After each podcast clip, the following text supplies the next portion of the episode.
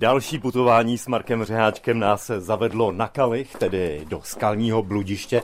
Kalich, my stojíme teďka u skal, vlastně podle kterých se to jmenuje, že by jako připomínali kalichy, když vlastně trošku ano, ale hlavně jsou tady eh, jakési pozůstatky po pobývání českých bratří. Tak těch kalichů tady vidíš namalovaných hned několik. Jsou součástí těch nápisů, které zde vznikly podle všeho v 19. století. Nejznámější z nich je asi tady vlevo, také s velkým kalichem a ten si teda dovolím celý přečíst. Věřím v Boha, že po vychřic z hněvu vláda věcí tvých k tobě se zase navrátí, o lidé český.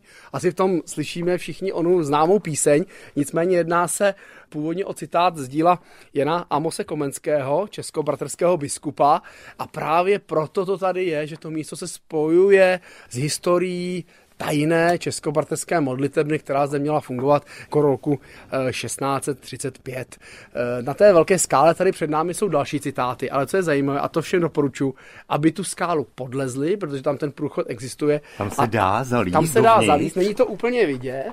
Tak to zkusíme. Vidíme na skále spoustu různých nápisů, které připomínají návštěvy českých a německých turistů. Tady je dokonce e, nápis z 2. srpna 1881, takže je vidět, že už ve druhé polovině 19. století to bylo velmi oblíbené místo. E, to zejména díky tomu, že Jindřich Erazim Vytásek tam byl turnově působící e, římskokatolický řeholník, tak jsem lákal spousty lidí, kteří sem právě chodili jako na místo, které bylo zasvěceno modlitevně českých bratří. Tady je vidět spousty různých e, historických nápisů, mezi tím občas nějaké křížky, kalichy, tak jak je to spojeno. Teď už jsme ale úplně dokonale skováni. Ta, jestli tady se podli čestí bratři, jak neměl vůbec nikdo šanci je zde objevit. Ale vidíme právě, a to je možná i taková docela zajímavá už věc historii Českého ráje, ty historické e, rytiny, které připomínají nejrůznější Tady vidíš, hele, je hoření 1894. Vidíš ho, tadyhle? A to jsem tady ale fakt ještě nebyl. tak vylezeme zase ven ještě.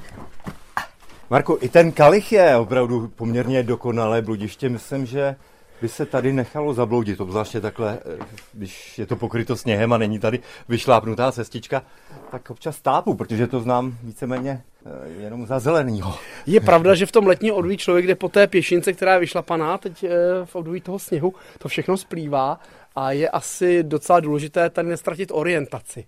Jo, jo, je to bludiště prostě.